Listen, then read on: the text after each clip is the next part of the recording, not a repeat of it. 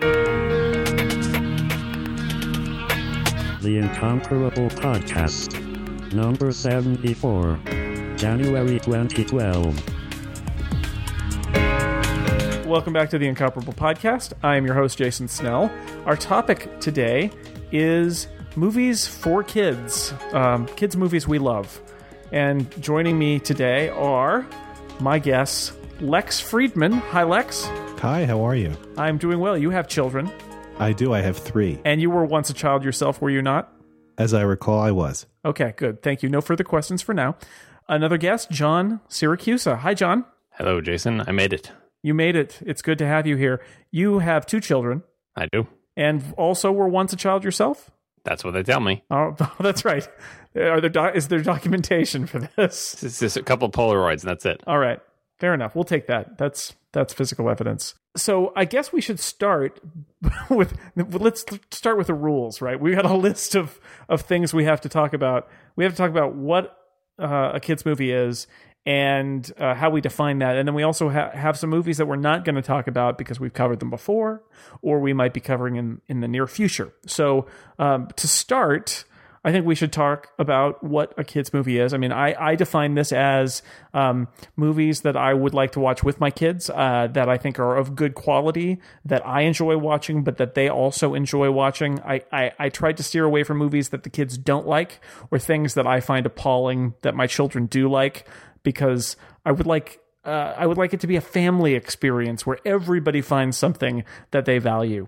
Um, does that sound about right? What do you, how would you guys define this? It's interesting that you said that because, you know, we, we did not speak about this before the show, and my definition was going to be, interestingly, almost exactly the same. Like, before I had kids, I would have had one definition of a kids movie, but now my definition of a kids movie is basically a movie that I want to show my children. It's something that, of course, I think they'll enjoy, that won't be too intense for them or whatever, but also a good quality movie. Like, you know, I think my kids need to see this movie because it's not just some trashy thing that they'll like, like, you know, I don't know what your examples of horrible things that children do like, but that you think as an adult are horrible. These are the movies that I want to show them. So that's yeah, that that's basically my definition of a kids movie today is something that I really want my kids to see, and you hope that they like it and enjoy it. I would only add uh, to piggyback there that it's it's got to be something that I'm willing to have them watch multiple times and quote and reference all the time, because my kids, if they really like a movie, will ask to see it repeatedly.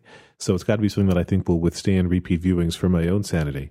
Uh, in addition to their enjoyment, Yeah, and the definition for like when I was a kid, that's there's a lot of overlap with that. But so pre-children, I would have said, "What's a kids movie?" I would say, "Well, there it would be a movie that I have fond memories of seeing as a child." And there's a big overlap with that. Usually, if there's some movie that I liked as a kid, I it's something that I want to show my children. But there are exceptions of you know things that I may have fond memories of as a kid, but now as an adult, either when I re- rewatch it or even without rewatching, and I know you know in hindsight that was just garbage and really has no redeeming value, and I see no reason to expose my kids to it. Right, not a not a movie, but I call that the Scooby Doo factor. I watched a lot of Scooby Doo when I was a kid, and I saw an episode, uh, you know, five years ago, ten years ago, and was absolutely appalled at how awful it was on all fronts. The everything about it was awful, and I I now think there's some stuff that I don't even want to see from my childhood because I hold it in, in such high regard in my memory, and I know that if I look back on it, it's going to be terrible. Some things are, are better left to the memories of your Yeah. childhood. All right, so we should also talk. I, I think we've got a pretty good uh, working definition of uh, what we're calling uh, a kids movie. Um, we should talk about things that we have already talked about. We have done a couple of podcasts about Pixar, although there's uh, there there's probably more we could say about it, and maybe we will when the next Pixar film comes out. Uh, but we're not going to talk about Pixar movies tonight because um, I, I we could this could just turn into another Pixar podcast if we did that. So suffice it to say, I think, gentlemen, that um, Pixar movies are good i- in large part. And uh, and uh, we're just going to cite that and say yes, they are, and, and you can listen to our two podcasts about Pixar if you'd like to hear more. right where the Pixar limitation not in place, my selection tonight would certainly be a Pixar movie. Right. And all the good things we said about Pixar on that Pixar episode assume that they all applied also to children because pretty much all those movies are suitable for children and pretty much suitable for children of, of all ages and all temperaments, with the possible exception of like maybe The Incredibles and maybe Monsters Inc. for kids who are afraid of monsters. Right. As some kids are. Um, I'm also going to say we're not going to talk about Star Wars, even though we've talked about the Star Wars movies a lot, and I think kids enjoy them, and adults enjoy them, but we've talked about it at length, so we won't talk about them. And we'll Okay. continue to do so in future podcasts. And we will, yes. At least Return of the Jedi. I'm not quite sure what happens after that, but but yes, we will talk more about Star Wars. Um, and let's see what else. We did an episode about the Princess Bride. So I, even though I think that that's a movie that kids and and parents can watch and enjoy at their own levels, um, we already talked about it, so we shouldn't bring it up again, other than right now. Agreed. Agreed. All right. Um, and what does that leave us with? Uh, Miyazaki. Um, one of the things I wanted to do actually was talk about uh, Kiki's delivery service for this episode. And John said, wait, wait, wait. No, no, no. We should do a whole episode about Miyazaki. And I, uh, he convinced me we should do that. And so we will do that. we could do yeah. a whole episode just on Kiki's delivery Uh, service, as far as I'm concerned, but that may be a little bit too intense for even the biggest. so yeah, Yeah. Yeah, so we will, or, or, yes, we'll do some Miyazaki in the future. So we're going to take the Miyazaki stuff off the table. Um, but yes, John, John and I could probably do a, a, a couple hours about Kiki's delivery service. So and and Totoro possibly too. So we'll we'll leave that for for a future podcast. So now that we've talked about what we're not going to talk about and the subject matter, I guess we should go around and talk about some kids movies we love. We've gotten to the heart of it. Lex, tell me about tell me your selection. Sure. Well, I'm gonna I'm gonna lead in with some that failed to make the cut very briefly. I uh, for a while, Flight of the Navigator was my my top choice. Flight of the Navigator being one of my early introductions to time travel. It was that and Back to the Future, which we've also done an episode about. But uh, Flight of the Navigator involves a boy who wakes up and it's five or so years in the future from when he went to sleep and he's reunited with his family and they have to understand what happened. And paul reubens is in the movie. Well he's a voice in the movie and it's a live action movie with a robotic voice involved. And it's eh, i mean it blew my mind as a kid. My problem is it's still good on repeat viewings but it is very dated visually and dialogue-ishly and it, it doesn't hold up very well. So i decided my kids would not have the patience to sit through all of flight of the navigator. I would have picked the princess bride but rules precluded me from doing so. And i gave heavy thought my most controversial rejection i think to uh, Galaxy Quest, which was originally conceived as an R movie, the Tim Allen, Sigourney Weaver Star Trek sort of parody movie, um, but they decided it would do better as a family movie and edited it down to a PG thing. And you can even see the mouth saying very bad words when the audio was dubbed in, saying much nicer words instead. But uh, I decided that since it's you know it's a family movie and not as much of a kids movie, that it, it didn't deserve to be here. So that preface in mind, I went with uh, since I couldn't choose Pixar, I chose the the next best thing. I went with Shrek. I think that DreamWorks does a lot of mediocre at best kids animated movies of that sort. But I feel like the original Shrek, the first one and the first one only, they really sort of nailed a, a unique niche of parodying the stories the kids are very familiar with by this time, really making still very lovable characters, having a very good sort of moral, and having a great Pixar esque two tiered storyline where things are really geared for and very understandable and very uh, clear to kids. You know what's happening, who the good guys are, who the bad guys are, and what to root for. But at the same time, being very entertaining to parents who are watching as well. Shrek. I have ske- I'm a little skeptical. Okay. we're all we're all Pixar snobs here, so we're already looking down our nose at your selection of Shrek because, like, oh wow, you know, it was good for a DreamWorks movie. Uh, See, but where I think that that uh, DreamWorks really succeeded with Shrek was that it was they could get away with not being as good as Pixar because in many ways it was parodying a lot of what Pixar is all about. You know, it, you know they they had a Disney esque place to parody. Um, and they, they, you know, they had these characters who were anything but lovable. You know, Shrek is literally an ogre, uh, and his love interest turns into one as well. Spoiler alert. Yes. Uh, but um, I mean, I think it's probably Eddie Murphy's best work since the 1980s in his role as the donkey. Um, and you know, it's Mike Myers is. I, I liked Mike Myers more in the early 90s than I did when he did this movie, which came out in 2001. And he was actually, as mm, you may know, filling in for Chris Farley, who had already started recording the role of Shrek, but then died during the process and had to be replaced. But I think Mike Myers does a very good job. He gives a lot of heart and emotion to Shrek. I think Cameron Diaz does a good job. And I, the reason that I think it's, I, I mean, I agree with you. If, if I could pick a Pixar movie, I think I would have picked Monsters Inc., which I think is one of the best movies ever made. But, um, Shrek can get away, like I said, with being a little bit on the, you know, maybe not quite as good or as quite as polished as your typical Pixar film would be because of its sense of humor. It's a very different sense of humor from every other uh, uh, every other DreamWorks movie, and it's a very different sense of humor from what Pixar usually goes for. It's got a, a different kind of heart, and it's it's aware of its own faults, and it's proud of them, and it's it, it it doesn't mind. And I I don't know. I really feel like the storytelling in Shrek is very well paced. The characters are very fun to get into. The, the you know the scary characters, Lord Farquaad, John Lithgow's voice, uh, being one, uh, aren't very intimidating. Every any character that could scare you, they've done something to make it not scary. You know, Lord Farquaad being very small and ridiculous for one, and uh, it's and you know the dragon that you think maybe you're supposed to be scared of turns out to be really nice and falls in love with the donkey. So I, to me, what makes it work so nicely is that for kids, you know, my kids especially, my oldest is five and she gets terrified of everything. You know, if there's a witch in an episode of Dora the Explorer, she runs from the room. But she can get through Shrek uh, without panicking because of its sense of humor and the way it treats its scary moments. And she loves the funny moments. And there's slapstick and there's thinking humor and there's really funny setups and confusion and all sorts of things that I feel like are really very well paced and very well structured for uh, kids' enjoyment. Do you find they pick up on the cultural references? Not it was not nearly as bad as, for example, uh, Robin Williams in Aladdin, but there are a lot of jokes and gags in Shrek that are of their time, sort of. Uh, does it, do you find your kids missing that, or does if they miss it, it doesn't take away from the movie? Uh, it's it's the latter one. They're definitely missing it. I mean, there's there's jokes that certainly go over your head, uh, their heads when they're watching Shrek, and they just have you know no idea that they don't even recognize that they're missing something. It's it's the nice thing is the references aren't done in a way that leave you confused about what am I missing right now. You just have no idea that there's even a reference being made. I think that's even true on the you know with with Pixar films where you know there's there's when there's any joke that's for the adults, you don't realize that you're missing the joke if you're the kid. You just are continuing to be entertained by the parts that appeal to you. But it's not like cultural references, like where Robin Williams is doing, uh, you know, uh, what's his name? William F. Buckley. Yeah, yeah, or, right. or even, or even, uh, uh, whatever really big show. What's that guy's name?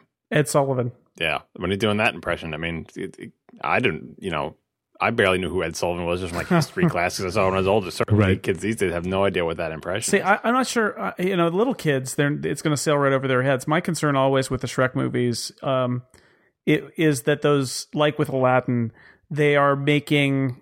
It feels like there's a freshness date on the movie, and I, I remember at the time thinking, "Really, is this the right way to do this?" Because Pixar always, and we mentioned this in our Pixar podcast, always seems to be shooting for a, a timeless classic and trying to trying to have it be something that in 10 or 15 years it won't seem dated. And with Shrek, they, you know, and I think Jeffrey Katzenberg has something to do with this. He was behind Aladdin when he was at Disney and obviously was one of the, the three founders of DreamWorks. Um, I felt like with Shrek, that same feeling of like, well, we're going to be current. We're going to go in the theater with topical references. And I don't think kids are going to be confused by it. But personally, I look at that movie and think, wow, that's you know that this movie's going to date rapidly. And I, you know, I should actually go back and watch Shrek. I think, which because it is a good movie, um, and I wonder how I'd feel now about you know ten year old topical references. Yeah, I mean, I, I really feel like you know, there's uh, also Smash Mouth. Yes, you know, it's got Smash Mouth, it's got All Star, which every I believe every movie in 2001 was contractually obligated to include. Yeah. But um, you know, I, I believe it holds up well.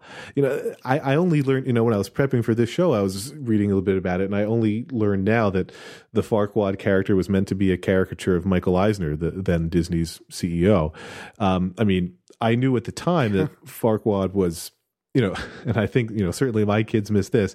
Farquaad itself is a word or a name that sounds like it's very borderline vulgar or crass, uh, which certainly my kids don't get. And I, I didn't get at the time. And I, it took me till reading, you know, earlier this week that, uh, it was that Michael Eisner reference. And I feel like all the, all the other reference, references that are a little bit dated now, um, they don't phase me and I don't think they phase my kids at all.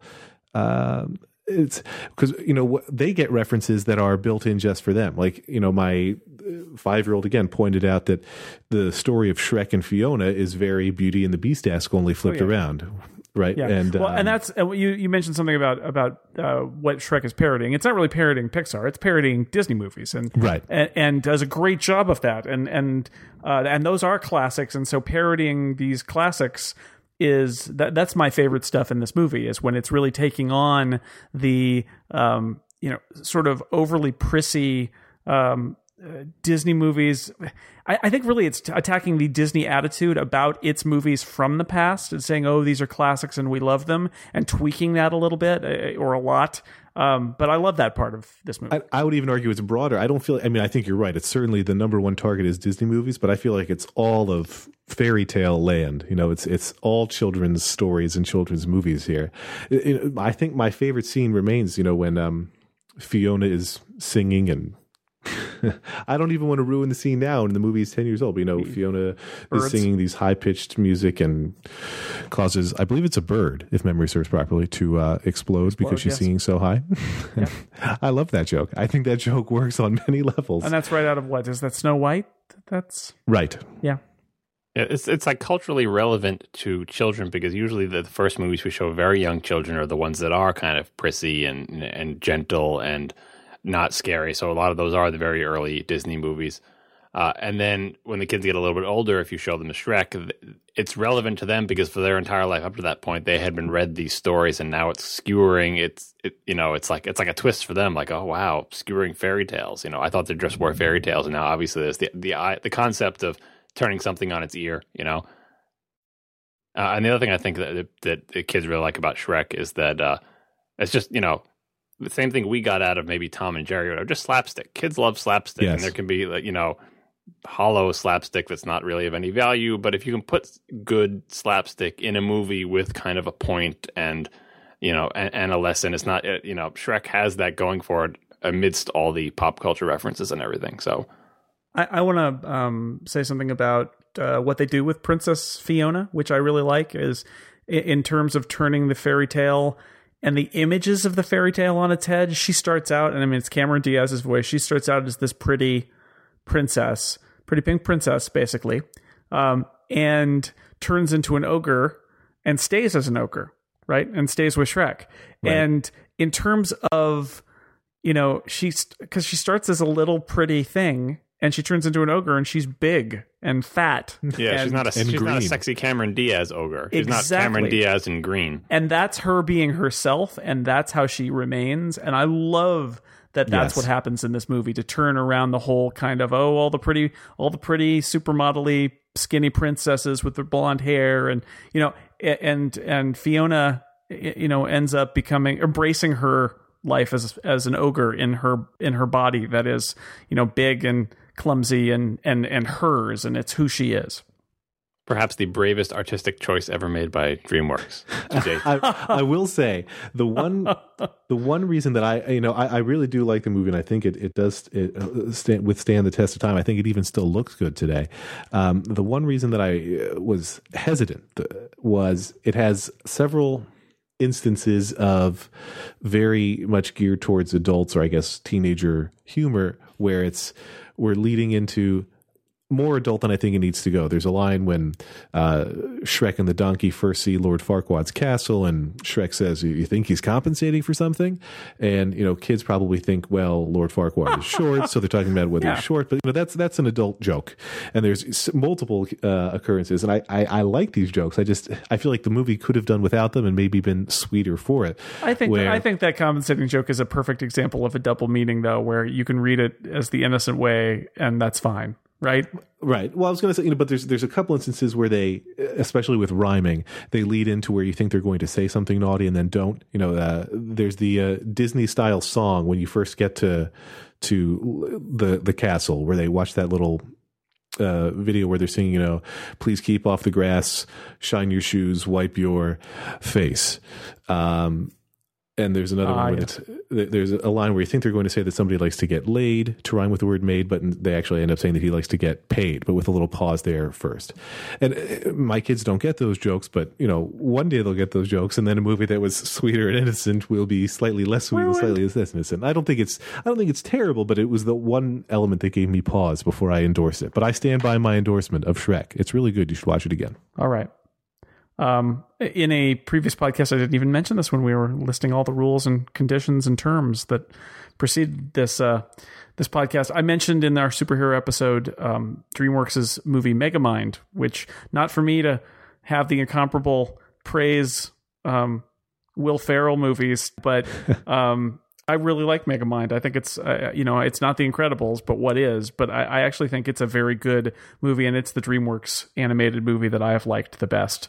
Um, and uh, in that, it's maybe not as brave a choice, but the fact that they cast Brad Pitt as Superman and make him not even the villain, but make him a coward, um, I think is kind of great. Um, anyway, so good choice, Lex. Thank you, Thank you. John. You're up. Uh, so my choice is the Never-Ending Story. This Mm. is a little bit of an older kids movie. I think about when I showed it to my kids, and when I'm thinking of things I want my children to see, it's like the same criteria I said before. So it's something that I loved as a kid, something that I think has redeeming value. But the third category is something that I think will like bring them into the next stage of emotional development or whatever. So obviously when the kids are very young, you're showing them only very gentle rated G movies. You don't want them to be scared. You're trying to figure out what your kid is like. Is this the type of kid who is going to run screaming from the room uh, the moment something scary comes on the screen? So as the kids get older, you start to get a feel for what they can handle. And the never ending story for me, I saw it when I was much older than than when I showed it to to my children. But I remember just being it being like the the most emotionally wrenching movie I had seen to date because apparently I had only been exposed to I guess Star Wars probably would have been worse, but that was just so ingrained in my psyche that it wasn't like uh, I don't know I, I'd seen it so many times that you know I I couldn't really remember what those scenes did to me in the same way. But a never ending story, it's like oh, it's going to be like a fairy tale. And we're going to see, you know, princesses, and this is like a boy and a horse. You don't know anything about what the movie's going to be like before you go into it when you're a kid. And the stuff that happens in that movie, like it, it's not it's not the wire okay it's not it's not gritty drama or whatever but for a kids movie it's very very intense uh and, and that's that's what sticks with me about the movie and i wanted to show it to my children to see, to sort of open up that world of deeper emotions associated with movies uh where there's not there's not slapstick uh it's not the hero is not protected by by the magic script and everything turns out okay for them and you know like it's it's more of a movie with an arc and at the same time i think it's great for kids because it's got you know monsters and and fairies and magic and uh, and and and the framing story of a boy uh, of a similar age you know and all that stuff. Uh so really i was showing it to my son who was who was 7 and my daughter is is a tough cookie and she wants to see everything that he sees and she's not really scared by stuff. But i think i think a lot of it was was lost on her. But for a 7 year old boy i think it's about the right age as long as they're not going to be too scared by this type of thing to expose them to this movie. And and the real test the the the, the part where i was watching i do this when when i'm showing movies to my kids i will I'll watch the movie with them, but at a certain point, I'm not watching the movie. I'm watching them to see what their little faces do. And, you know, sometimes, obviously, if, if my daughter leaves the room, she's either bored or scared, or if, or if she wants to curl up with me or whatever. My son is kind of past the age where he, he'll curl up. He's got a little bit of a macho thing going, uh, but you can see it on his little face. So the scene I always think about, uh, and when I was watching uh, them watch this movie, was when the horse Artax starts to sink in the what is the name of that? The the swamps of sadness or something like that where when as you get more sad that the the swamp follows you and the only way the hero can stay above is by by keeping himself from being sad. But eventually they've been wandering through the swamp for so long that the horse starts to lose heart and the horse starts to sink. And pretty much in every movie these kids had seen up to that point when you have a scene like this where you know environment or monster is about to eat the beloved you know pet or horse especially with animals it's almost it seems like it's almost easier in kids movies to off a bunch of kids or they get eaten by monsters, but never the pets, right? So the horse starts to sink, and oh no, you got to keep trying, Artax. You got you got to believe or whatever. Eventually, the horse gets out, and there's a triumphant music plays after the sad music, and yes, you rescued the horse and wasn't that close. In this one, no, the horse sinks. He sinks under the mud, and the kid is left sitting there covered in mud, and his favorite little horse is now dead. And that, like, that's a turning point. I, I felt like that was a turning point in my childhood. That like the the horse is gone. No, he's Huh. going to come out of that mud, right? No, no, he's gone. I mean, obviously they have the big turnaround at the end where the entire world's reconstructed, and that that's all fits within, within you know. So it's not it's not a downer movie for kids, but there are so many parts of this movie that are like that. That uh, the hero in this movie doesn't do well in many of the hero type things in both the framing story and and in the, in the major story. Things go very badly and not badly in a way that you think can be recovered. And by the end of the movie, it's just like little rocks floating in space, and everybody's depressed and everything. Uh, so Jesus, Grandpa, why are you reading me this thing? yeah, that was like a Princess Bride. Princess Bride sort of goes like that, but it's more slap. It's kind of like you're talking about how Shrek makes it so the scary characters aren't that scary by sort of undercutting them with humor. Right. Uh, this is like the first, like the first step beyond that, where you know, where you're going to say, no, we're actually not going to undercut this for you. You know, like stepping up the ladder of of uh, of you know movies that you might watch. Because I feel like you have to see a movie like this before you're exposed to, I don't know, like like a PG.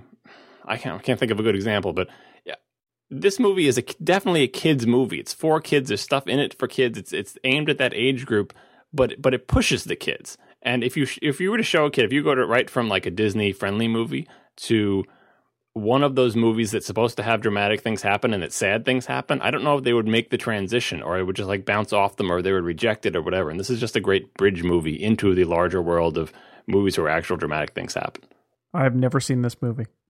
You've never. Oh my god! You need to see this movie now. See in this in rewatching. I, I must admit, I have only seen some of the Neverending. oh my Story. god! I thought this was one of these movies that like. Every, next, is that why you didn't do the holiday uh, Christmas story in the holiday movie because you've never seen it, Jason? It's I have seen you- that. You can talk about it. I've seen that So uh, once. what, what what I will say what I will say on on rewatching this movie because the the, the memories of this movie loomed very very large in my head. Uh, and so rewatching it with my kids was the first time I had watched it in I don't know decades, a long long time, and it had it it held up pretty well, but it did have that uh, that thing that most kids movies that you haven't seen in a while have is that a you don't realize how short it is, like that there's like five scenes, you know, it's like this happens, that happens, that happens, and, you're just like, wow, that seems so much longer. Like the arc and the journey of this hero seemed like so much more arduous, and when really it's like, yeah, it's 20 minutes of film, right? Because when you're a kid, the time expands and you feel like the movie's longer. So the movie is shorter than you think. And I was also worried about the effects because it's all, I don't know what year was this movie made, uh, 1984. So it's it's all latex and there's not even any green screen. It's just latex and strings and maybe there is a little bit of green screen at one point. So that's what I was going to ask. Is that I feel like the effects w- would appear dated to Yeah, a bit. the, the, the effects are dated, but the movie doesn't hinge on them. Especially, I, I would say the, the parts that really work for me, like are for example, the horse in the swamp. It's a real horse, okay, so that that works fine. It's real mud. It's real, you know, physical effects everywhere, and even the bit where. At one point, I can't believe I just ruined the horse dying for Jason. Man, well, your, your kids will get it. The hosting is dangerous duty, John. I, I, I'll take the bullets. All right, and, and at one point, uh, the- hero is is climbing on top of a giant beast, which I'm sure is like a model or a miniature, or some sort of compositing must have been done there. But but it's a practical effect, you know, with some with some. It's all in camera or maybe some optical compositing, but it, it comes off really well. Now, ob- the things that don't come off well is obviously the budget was low, the sets are small. A lot of the times they're they're inside a studio and they have to make it look like it's outside and it's clearly inside and it looks kind of like a, a bad TV show on PBS with a bunch of people wearing rubber latex stuff. But that's just not what the movie is about. And like so many of these things, kids seriously can't tell. I mean, uh, uh, getting back to uh, another long-standing topic that we should do a show about eventually, but like video games. When I show my children very old video games, they they honestly a cannot distinguish, and b even when pressed, can't tell you which game looked better or looked fancier or is newer or anything like that. They just they just simply don't see it. So the effects in this are dated, but I still highly highly recommend it. And Jason, yes, I can't believe. Right. Well, you're probably too old to to to get the magic of this movie, and you, I can show it to my kids. it may be too intense for your your younger child, but All right. uh, give give it a watch by yourself. You may have to get into that childlike mindset right. to get over the fact that it seems like you know it's like 90 minutes long or whatever it is. It's there's not much there, but trust me, when you're a kid, there's a lot there. All right. No, I'll I'll watch it. I'm up for that. I'll put it on the list. The never ending story. How, how do you feel about the sequel, by the way. Oh no, the sequels. It's kind of like Star Wars. Those those other movies just don't just pretend they do not exist. Understood. I, I just always think of um, uh, the uh, attorney uh, uh, John Lutz Lutz on The Simpsons when he says, you know, this will be the biggest class uh, case Lionel of false Hutz? advertising. Lionel Hutz, thank you. This will be the biggest case of false advertising since the Never Ender, Never Ending Story and the Never Ending Story Part Two. That's that's what I Yeah, always think I, of. I when don't think have I ever even got through the Neverending Story Part Two. I think I started watching the Neverending Story Part Two and and watched it like whatever year it came out and was just disgusted by it and said, "No, forget it, no." And if there are more movies, It came out six years later and was. It sounds like the the adaptation of this book was a complete disaster business wise, and he sued because he thought that the movie was not enough like his book. And you know, there's a whole. You can read it all on Wikipedia, but I Yeah, think I know. I- just I judge never the had to- movie as the movie.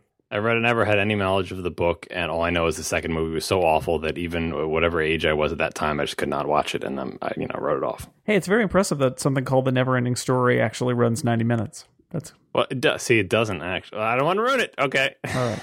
Th- there is a point to the story which I my, my children quizzed me on this too at the end of the thing. They're like, "Well, th- why was it called the Never Ending Story?" And I had to explain it to them. Hopefully, I won't have I won't the have to horse. explain it to you, Jason. It all has to do with a dead horse. but rather than into beat- glue and then rather than things beating a dead horse, let's move on.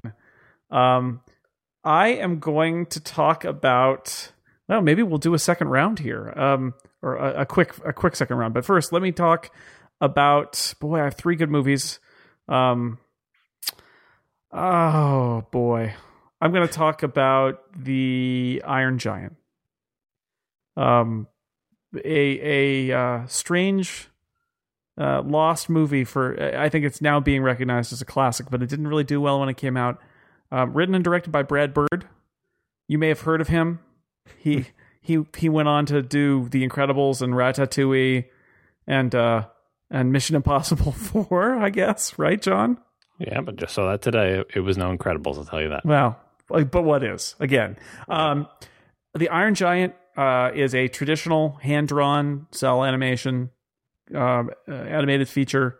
Um, voice, uh, I don't know who the kid, the voice of the kid is. His mom is Jennifer Aniston. His uh, buddy is uh, is Harry Connick, um, and the voice of the Iron Giant is Vin Diesel, unrecognizable basically as the Iron Giant.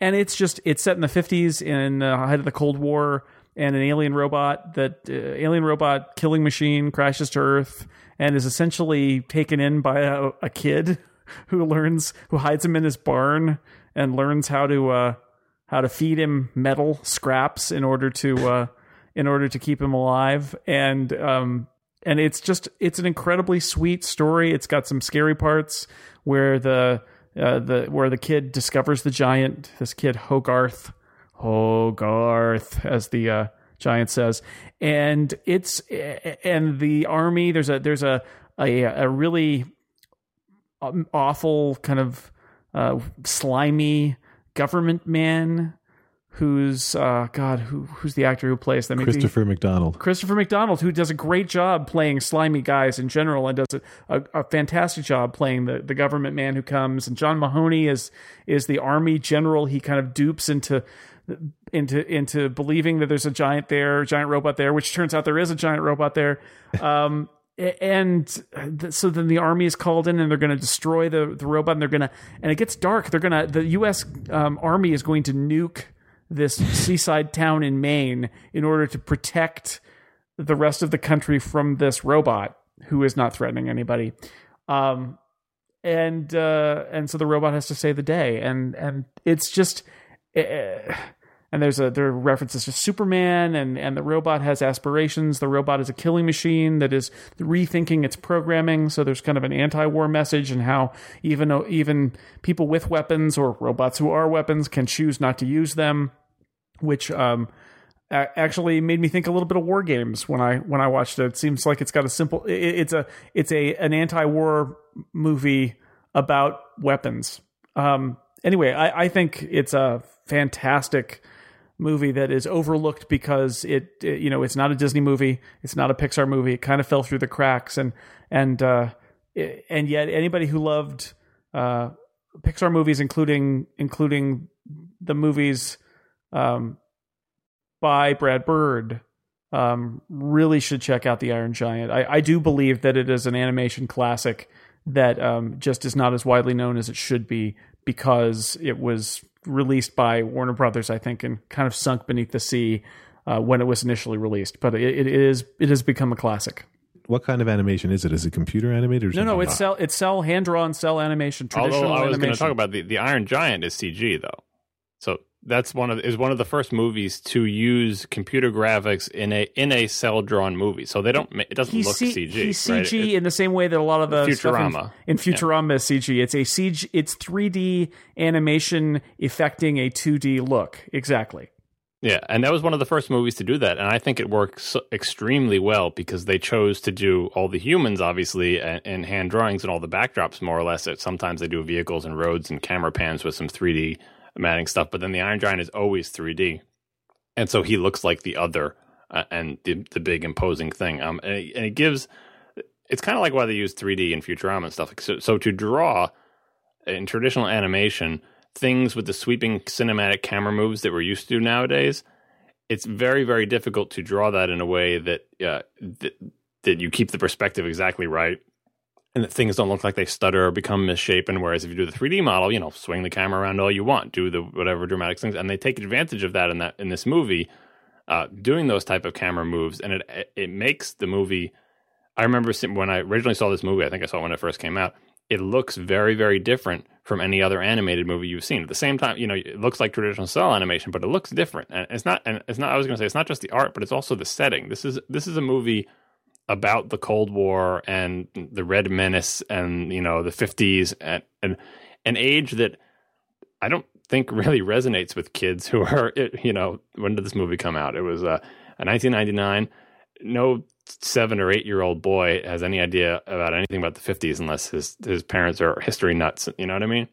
Right. But it resonates for people from the 50s. So it's kind of a shame. Like this is a movie that like that like missed its audience. Where people who lived through that era, I think, would enjoy this movie. But in my experience, people who lived through that area era are more dismissive of animation uh, uh, movies. You know, that's like ah, it's just a kids movie because it's like a cartoon or whatever. This movie it's a great kids movie and I showed it to my children and they enjoy it, but they're they're missing so many levels of this movie. I feel like this is a better movie for uh, adults who you don't have to be a baby boomer, but maybe baby boomers, kids of baby boomers, whoever can appreciate animation without uh, you know at, at all levels without dismissing it because it's animation because this really is a, you know it- you could do a live action version of this movie uh, with with a different tone, and it would you know like oh this is such a serious important movie, and the Oscars would, but because it's animation, it's like meh, you know some silly kids movie, right?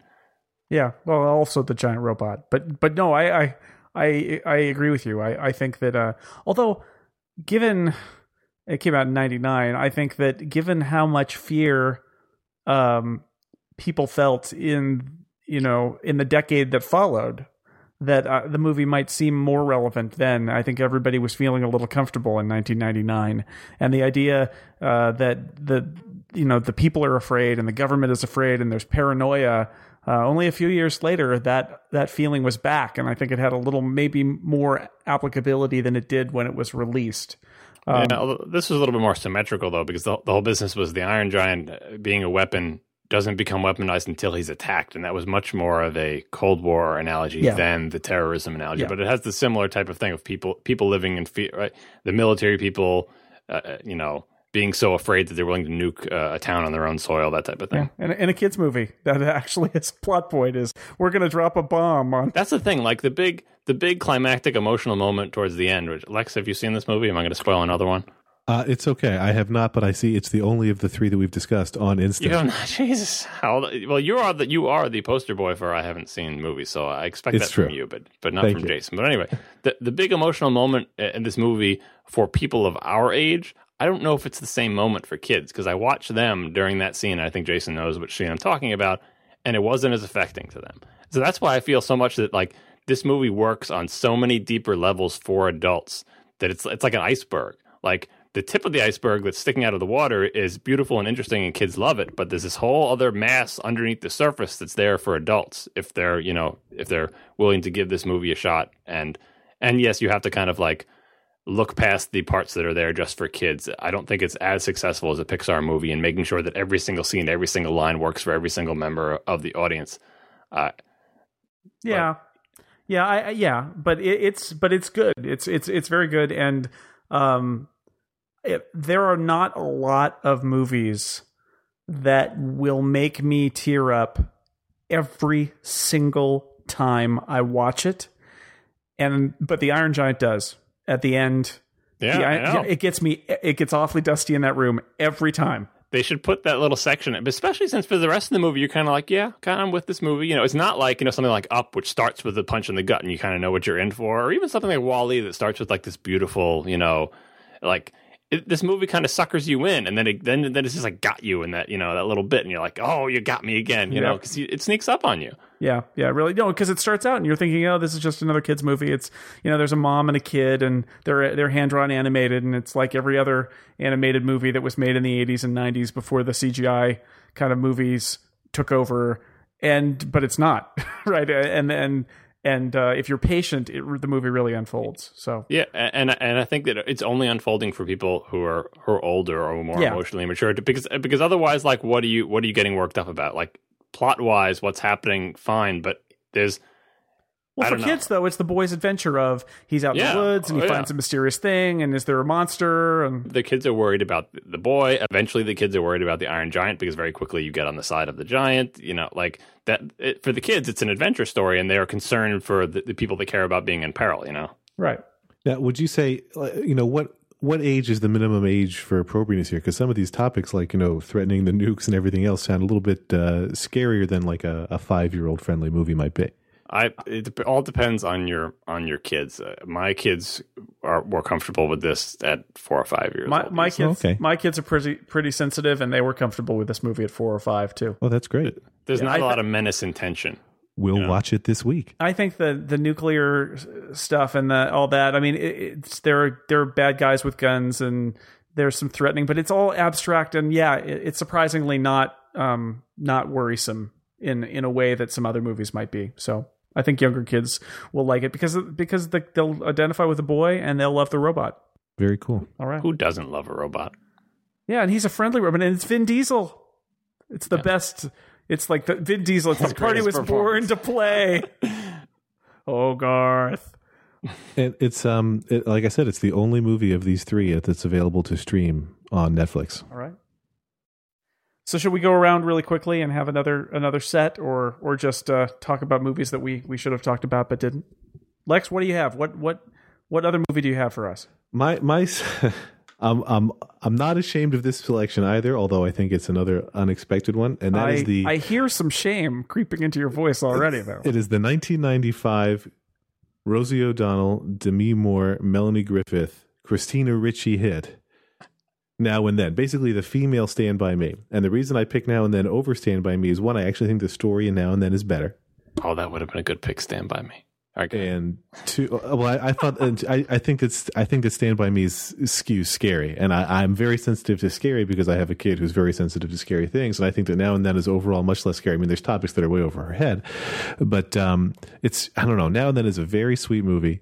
I think they did a very nice job casting the adults with kids. You know, they well, really a nice job casting the kids to resemble and reflect the personalities of the adults. Oh, I, I know this movie. I did not recognize it from the title. Go on.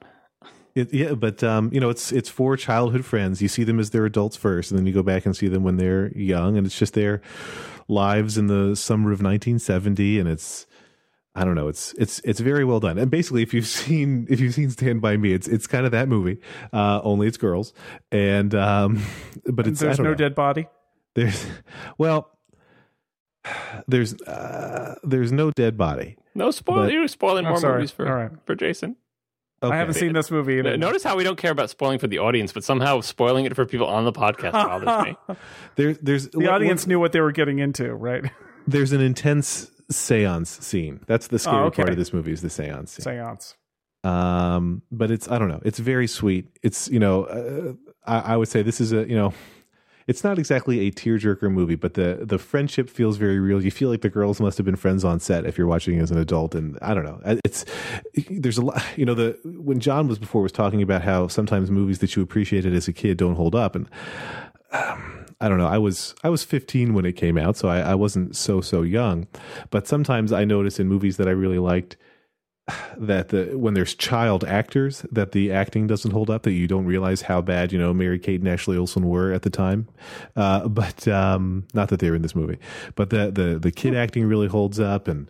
I mean, Rita Wilson's in it, and she's always really good. I don't know. I really like it. I think it's very sweet, and um, it has nice the girls learn nice lessons that I like my girls to learn, and I don't know. I think it's very, very sweetly done. Should, should my ten-year-old daughter watch this movie? I, I think She this should. is kind of young adult almost. I was going to Stand by Me is definitely young adult, and this That's is, true. That's true. This is this is close to young adult. I guess that still counts as a kid, but I I, I endorse this movie too. uh, Although I had not remembered that it existed until I pulled up this Wow. page, and now I realize yes, I have seen this movie many times, and I endorse this selection even more than Shrek probably. wow. Thank you. It's it's very sweet. It's a very sweet movie, and it's got Hank Azaria too. I just remembered him. All right. Now and then. yes. All right. John.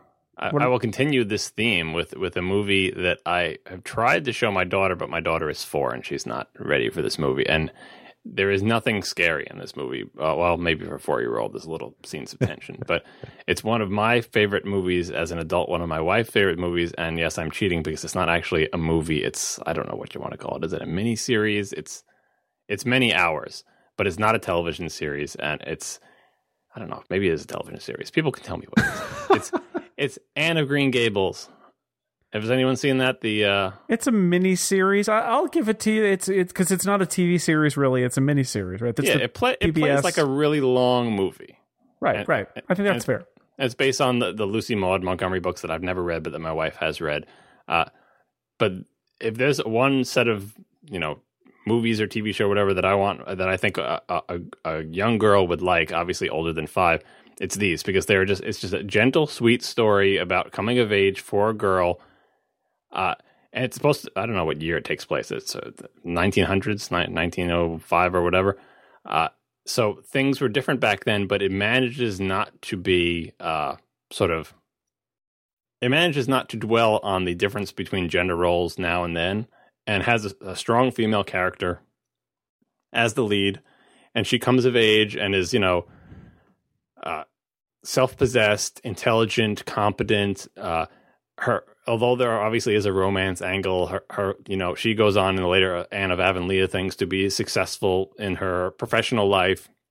Doesn't spend her time uh, worrying about uh, uh, romance and boys and stuff like that. And and uh, but Anne of Green Gables before we get into Anne of Avonlea, when she's kind that's more of young adult. Anne of Green Gables has uh, she's an orphan. She gets adopted by these these uh, friendly older people, and there's some you know things that happen there that that are somewhat dramatic. But just uh, it's basically like a series of vignettes. It's a lot like a Little House on the Prairie, which I have a feeling that if I went back and watched, I would find doesn't hold up as well as I thought it did. My sister loves That's, Little that's House on my the Prairie. fear too. Yeah. But but but Anne of Green Gables and Avonlea I have seen in my adult life, and I really believe they do hold up. And I just think they're beautiful, sweet little stories, and I can't wait until my daughter is old enough to uh, watch them and appreciate them the way I do. Wikipedia agrees with you, um, referring to it as a TV movie, but it's got a running time of 199 minutes, so it was Right. generally aired in two. But it, sure, I think you can call that a very long movie, and it was released theatrical, theatrically in Europe, Israel, and Japan. So there, it's a There you film. Go. John, did you watch the, the the 2008 release that Wikipedia talks about, the fourth in the series, Anne of Green Gables: A New Beginning? I was aware that existed. I believe I may have tried to watch a few minutes of it and then ran away and discussed. Similar to Neverending Story Part Two. But it has this great line on Wikipedia: "The film is both a sequel and a prequel to Sullivan's trilogy." I mean, that to hmm. me It's is because it's it's the never ending story. it just yeah. Um, no, that's good. That's a great one. I, that comes have out you of also left not seen this one, Jason? I have not seen it. This one I, I know of it. Heart, heartily recommend to your right. daughter. How old is she again? Ten. Uh, uh, maybe she's too mature for it now, and we'll find it uh, Mm. wimpy and babyish. But I don't give give it a try. If it sticks, does she like Little House on the Prairie? Does she have any exposure to that? Uh, she's. re- I think she read a couple of the books. So yeah, I'll, I will give it a shot. I'll, Yeah. I'll report back. And and try watching it yourself. It's it's going to seem like it's I don't know. Uh, you ha- you have to have a certain temperament. I, I hate to sound uh, sexist, but uh, it's this. People would say this movie is aimed at girls, but I really like this movie. I'm definitely not a girl, and I I think it's great for boys as well. Uh, but you do have to. We we haven't talked about Kiki, but I think there's a certain mindset you have to be in to appreciate this movie as an adult. Uh, and it's a good mindset to get into. It's not a check your brains at the door mindset. So Right. give it a try yourself. I will. And, and I your will. wife. I'm looking forward to it. Um, uh, my second selection, um, I'm gonna I'm gonna be a proxy for Monty Ashley, who could not be here tonight. He he basically he forgot. Shame, shame, Monty. But I um, approve of his and your selection, though. Monty uh, wanted to to talk about this movie, and it was on my list as well, which is the Muppet movie, the original original Muppet movie, which is it's a movie with puppets, and they're funny, and they they do songs, and some of the songs are sweet, and some of the songs are wacky, and there are celebrity cameos, and you know, and there Celebrities from the 70s. yeah, and they were corny. Well, from the seventies and before. yeah. Um, and there are corny jokes. A- And you know what? I've watched this movie a couple of times with my kids, and everybody seems to have a good time. It's just, it's a sweet movie. Um, it's got some some jokes that I probably like more than I should, just because I have such fond memories of seeing this movie when I was a kid. But um, and and of course, the moment that as a kid that blew my mind, and I think I mentioned this in a previous podcast, is that moment where you see Kermit the Frog riding his bicycle. And you see his legs moving, pushing the pedals. Well, Whoa! that's, a, that's foreshadowing, you see. It's, Far it's a major it's a major Fro- plot point. well, the movie. Frog's legs could be important. So if you had said frog leg, well, Kermit's safe because he doesn't have legs, or at least we've never seen them. Yeah. Well, Charles Durning will have something to say about that. Yeah. Yeah.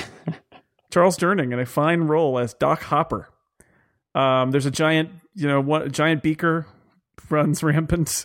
Uh, you know, it, it's a, it's, and and it's also got a story within a story, right? Because it ends up that the movie is telling the story of the movie, and it's very confusing. Yeah, Um, that was that was a little mind blowing as a kid. I remember that. It was like it's not even like a straightforward framing story. It's like meta story telling you like what's going on here. this movie is the movie Am I watching the movie, or am I watching the movie of the movie, or is this the movie of the movie of the movie? it's one of those pictures that's got a picture of itself and it just keeps going infinitely. Um, so so anyway, the Muppet movie. Um, uh, I, what else can you say about? it? I I, I love it. Uh, the Muppets are are they're they're hard to define. They're they're their own thing. It's you know how many puppet movie franchises exist out there.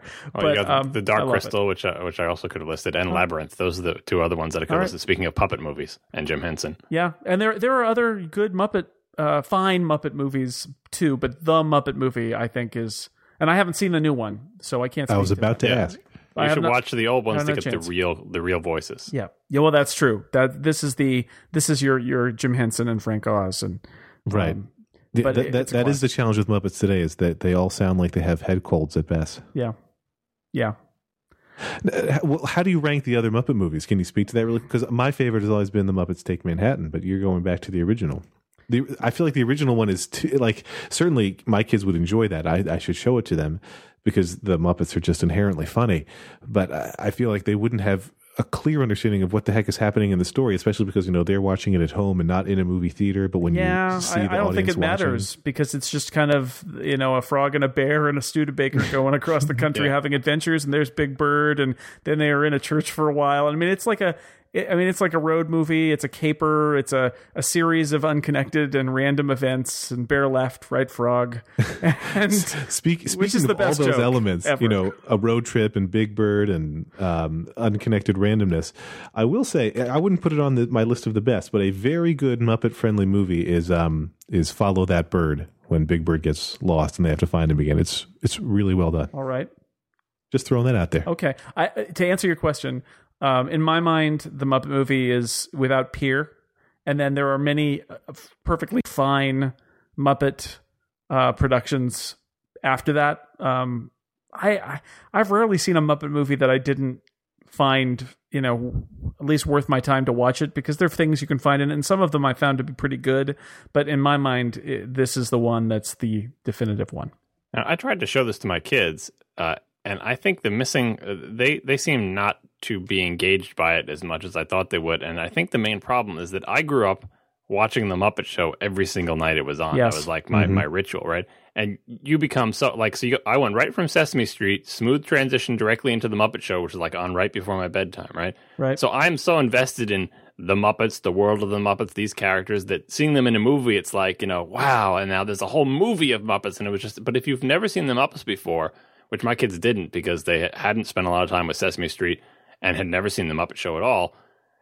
It was like, why why should I care about these characters? And I guess Right. it didn't it didn't it didn't hook into them Yeah, there's a missing context there. when we saw Kermit singing in the, swamp, like you know, in the Rainbow Connection and all that, you know, like that, we we already were on board with Kermit. We were on the Kermit train already.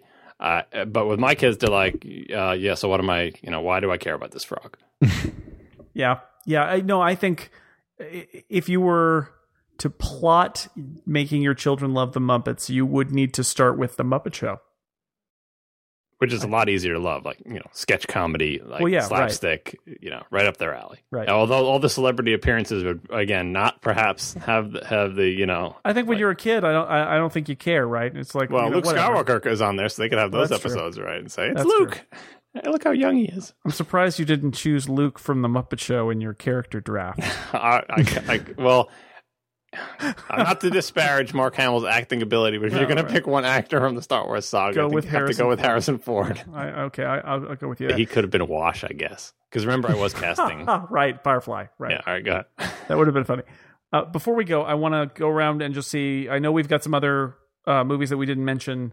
Let's uh, not let's stave off some of the angry emails saying why didn't you mention this and mention a few more. Um, uh, if you've got any any others on your list that you didn't get a chance to talk about, uh, now's your chance to just throw them out there. Lex, what do you have?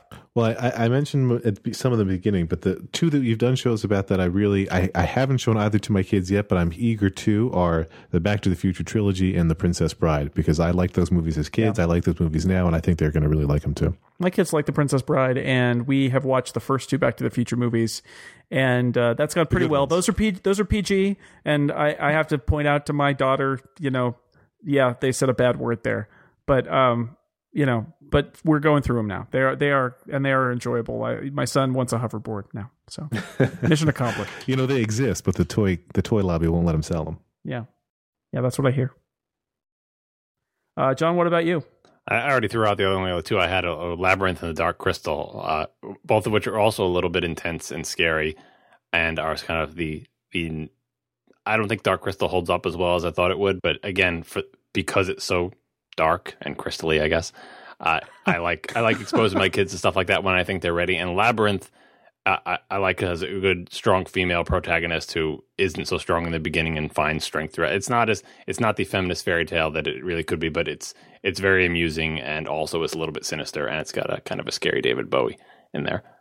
All right, my third that I that I um, would like to mention, even though it, I- it wasn't one of my first two selections, is Babe, a movie about a pig that learns to be a sheepdog. I, uh, you know, I love this movie. It's kid friendly. It's a little scary in the sense that it does mention that people eat animals, but you know they do and and uh, so it's it needs to be known. James Cromwell, great performance. It is the problem with Babe is that Babe led to a slew of computer graphic enhanced talking animal movies, Mo- most if not all of which are terrible. But Babe itself, I have to say, it is it is like an animated movie. It except it, it is live action with some CG. Um, it is weird and silly and a fairy tale about a pig that learns to herd sheep by talking to them and reasoning with them and asking them nicely if they wouldn't mind being herded. And it's uh it's adorable. And I just showed this to my son uh, about a month ago, and he got a he got a real kick out of it. So I, I love that movie too. Kids love animal movies. Yeah, You know, it's it's you know, you mentioned animals. I, I had considered putting Chicken Run on my list, but I decided it doesn't hold up as well either. Uh, Wallace and Gromit, yeah, that whole that whole you know Aardman animation world I've shown my kids, and they really do love it. But a lot of the, I don't know if kids get whimsy. I don't think they do. So that Yeah. that's right out the window at them. Uh, Right. And a lot of the charm, the British charm, they don't have a cultural context for. And finally, I think a lot of the, a lot of the humor, like uh, uh, Gromit's uh, expressions with his eyebrows, are expressing feelings that they don't yet relate to. Yes. But but but they but they enjoy it just on the level of like oh you know there's a little dog and there's slapstick. I also showed my kids recently Shaun the Sheep, which is Yeah, on see, Netflix streaming. I was going to say, have you sit, have you shown your kids Shaun the Sheep? Because my kids love, love, insanely love Shaun the Sheep, which is also Aardman. Yeah, and that's it's it's basically like a silent movie, uh, Shaun the Sheep, because it's not there's no There's an, the animals don't talk; they just go about their business and do their little slapstick things. And yeah, they love those. All right. So I think we've reached the end of our time. Uh, but I think, given uh, the fact that we had many people say they would do this and disappear at the last minute, and it was just the three of us, I think we came up with some great selections, things that I have never seen, which actually excites me because I can go and watch those and show those to my kids. Now that I've spoiled them for you, Agreed. Well, I will not be surprised when the horse sinks into the. uh, don't tell I- your kids. I won't. I won't be scared either. No, I might have to hold my wife's hand during that part just because I'll be so upset. Why did you show this to our kids? Yeah, what are you doing? I said, it's John. John did it. I blame John. And she'll and she'll say you always blame him for everything. You just stop. it's not possible. All right, so um, this is great. We should probably do this again sometime because there is an endless supply of, uh, and I think for people who are uh, either in that childlike frame of mind, as you said, John, or have kids and are wondering what they should show them, um, I think coming up with suggestions and talking about them a little bit is a lot of fun. So we should do it again sometime. Um, anyway, so until our next edition of The Incomparable, I want to thank everybody for listening. I want to thank my guests, Lex Friedman. Thank you for being here and coming with such interesting and uh, delightful suggestions. Thank you. Always a pleasure. I was interested and delighted, you see. Uh, and John Siracusa, thank you very much for coming as well. Thanks, Jason, and I hope you remain a child at heart. Always, always. And thanks to everybody for listening. Uh, for the incomparable, I'm Jason Snell. We'll see you next time.